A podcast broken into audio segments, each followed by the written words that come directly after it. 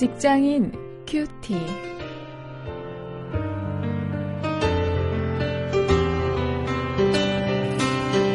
여러분 안녕하십니까? 9월 16일 오늘 고린도전서 12장 1절부터 11절 은사에 대해서 기록해 놓은 어, 이 본문을 가지고 프로페셔널리즘을 주제로 해서 그리스도를 믿는 자의 은사는 이런 제목으로 함께 말씀을 묵상하십니다.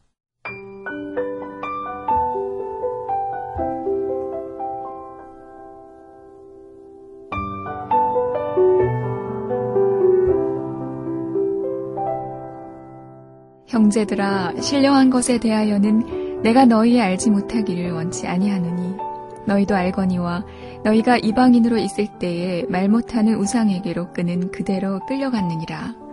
그러므로 내가 너희에게 알게 하노니 하나님의 영으로 말하는 자는 누구든지 예수를 저주할 자라 하지 않고 또 성령으로 아니하고는 누구든지 예수를 주시라 할 수 없느니라. 은사는 여러 가지나 성령은 같고 직임은 여러 가지나 주는 같으며 또 역사는 여러 가지나 모든 것을 모든 사람 가운데서 역사하시는 하나님은 같으니 각 사람에게 성령의 나타남을 주심은 유익하게 하려 하심이라. 어떤 이에게는 성령으로 말미암아 지혜의 말씀을, 어떤 이에게는 같은 성령을 따라 지식의 말씀을, 다른 이에게는 같은 성령으로 믿음을, 어떤 이에게는 한 성령으로 병 고치는 은사를, 어떤 이에게는 능력 행함을, 어떤 이에게는 예언함을, 어떤 이에게는 영들 분별함을, 다른 이에게는 각종 방언 말함을, 어떤 이에게는 방언들 통역함을 주시나니, 이 모든 일은 같은 한 성령이 행하사 그 뜻대로 각 사람에게 나눠주시느니라.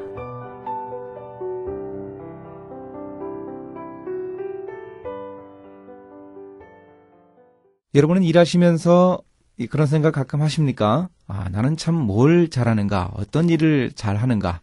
내가 지금 하고 있는 일이 아, 내 재능, 내 은사하고 아, 딱 맞는 일인가?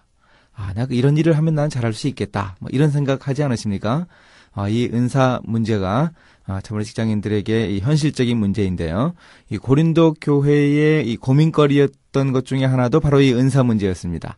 아, 물론 이 영적인 은사가 많이 있습니다만 이런 은사 문제를 살펴보면서 우리 우리가 일터 속에서 어떤 프로페셔널리즘을 가져야 할까 하는 것을 함께 생각을 하십니다.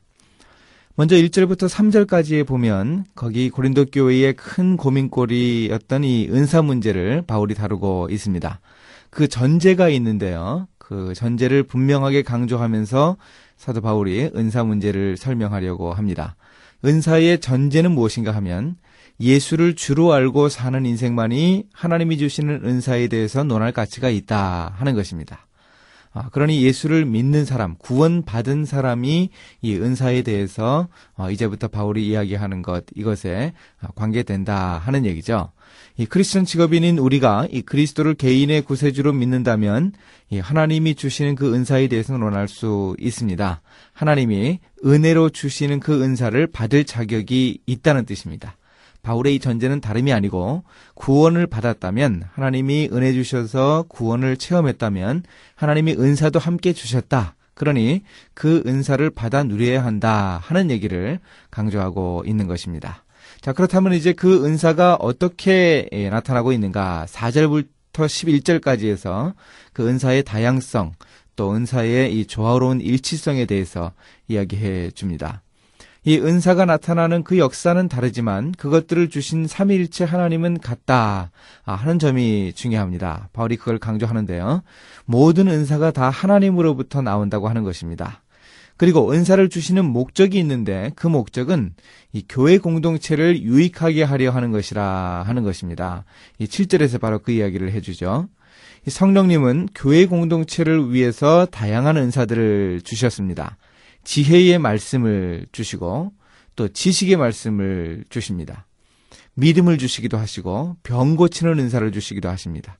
아, 능력을 행하는 은사를 주십니다. 또 예언하고 영 분별하고 방언하고 통역하고 또 그보다 더 많은 은사들을 이 공동체를 이루는 사람들에게 주신 이유가 있는데 그 이유는 무엇인가 하면 이 바로 교회를 유익하게 하는 것입니다. 교회 공동체를 유익하게 하기 위해서 이런 은사들을 주셨습니다. 자, 그렇다면 이제 이 구원받은 우리가 이 어떻게 이 일터의 프로페셔널리즘을 좀 생각해 볼 수 있나 한번 좀 살펴봅니다. 우리가 교회 공동체를 위해서 받은 은사가 중요하듯이 역시 구원받은 우리 크리스천 직업인들이 일터에서 필요한 은사를 가지는 것은 중요합니다. 우리 우리가 일을 할 때도 하나님이 주신 그 은사를 가지고 어, 일해야 일을 제대로 효과적으로 할 수 있다는 것이죠. 우리가 받은 은사를 어떻게 하면 최대한 발휘할 수 있겠는가? 그래서 우리의 일터를 유익하게 할 수 있겠는가? 한번 고민을 좀 해 보아야 합니다. 어, 내가 좋아하는 일, 또 내 일터에서 필요한 일, 어, 그 일을 잘 찾아서 어, 해야 아, 그래야 가장 효과적인 일을 할 수 있죠.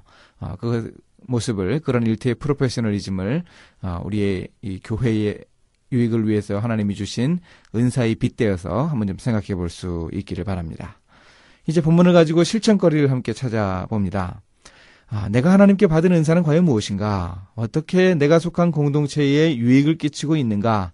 아, 내가 나의 일터에서 또 나의 가정에서 나의 교회에서 아, 내가 있음으로 유익이 되는 것이 무엇인가, 어떤 기여를 하는가 한번 확인을 해보면서 우리의 은사를 구체적으로 찾아볼 수 있는 우리가 될 수 있으면 좋겠습니다. 이제 함께 기도하십니다. 하나님, 제가 속한 여러 공동체에서 하나님이 제게 주신 은사를 발견해야겠습니다. 은사를 발견할 수 있게 하시고 또 그 은사를 더욱더 개발시킬 수 있도록 인도해 주시옵소서. 예수님의 이름으로 기도했습니다. 아멘.